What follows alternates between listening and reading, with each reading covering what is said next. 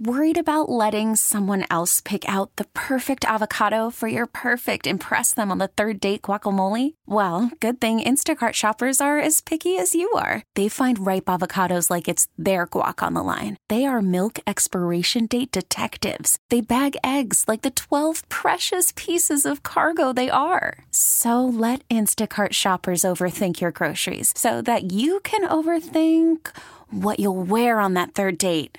Download the Instacart app to get free delivery on your first three orders while supplies last. Minimum $10 per order. Additional terms apply.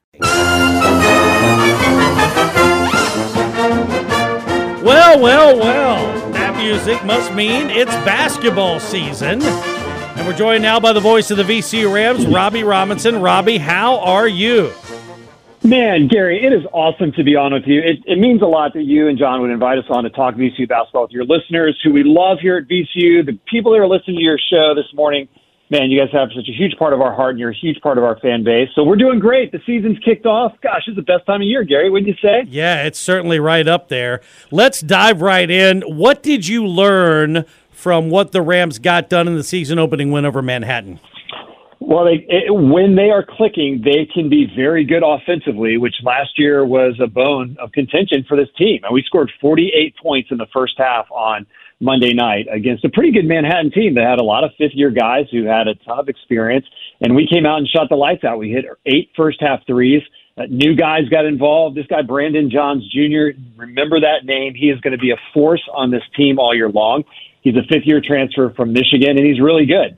And David Shriver is another transfer who's also a fifth year. He's from Hartford. And, Gary, when you watch him play, correct me if I'm wrong, when you watch him, every time he shoots the ball, it looks like it's going in. Every single time. He's got that kind of shot. Coach Rhodes has said that he is probably the best pure shooter we've had since Troy Daniels. And Troy had a 9-year career in the NBA. So those two guys and then some other new guys, I learned that when we're good, we can be really offensively efficient. But we could also sputter a little bit, and we sputtered in the second half.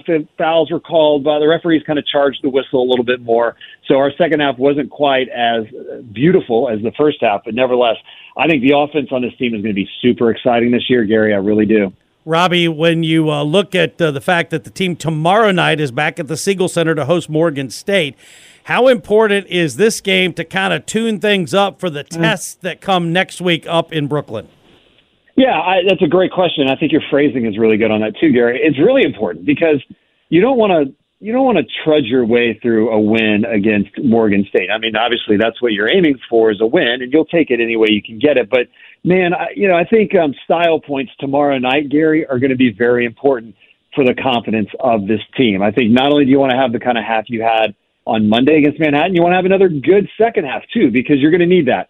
A week from, I guess, 2 weeks, coming up on Wednesday, we will play Arizona State, and they've got some height and athleticism that we have yet to see. And then we would get the Michigan or Pitt winner or loser, and those are both Power 5 teams as well. So you want to have as much confidence as you can, and I think you gain that confidence, Gary, by really whipping up on Morgan State and not kind of schlepping through a second half where you might not be at your best.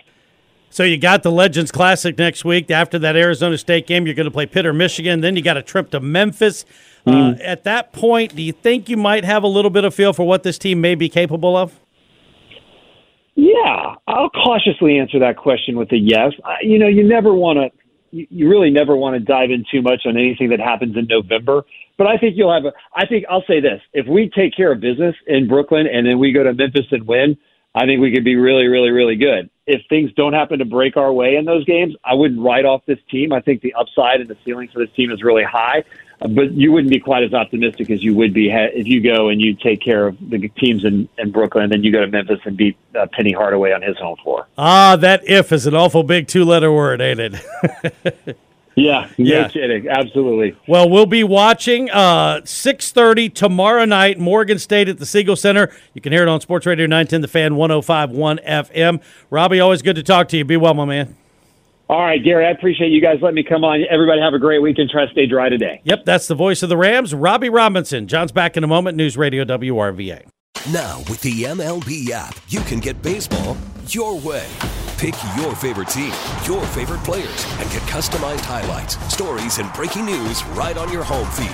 Follow the action with Game 10, where 3D replays add another dimension. Plus, notifications can keep you connected to every pitch, every hit, every game. The MLB app. Baseball, your way. Download it now for free from the App Store or Google Play.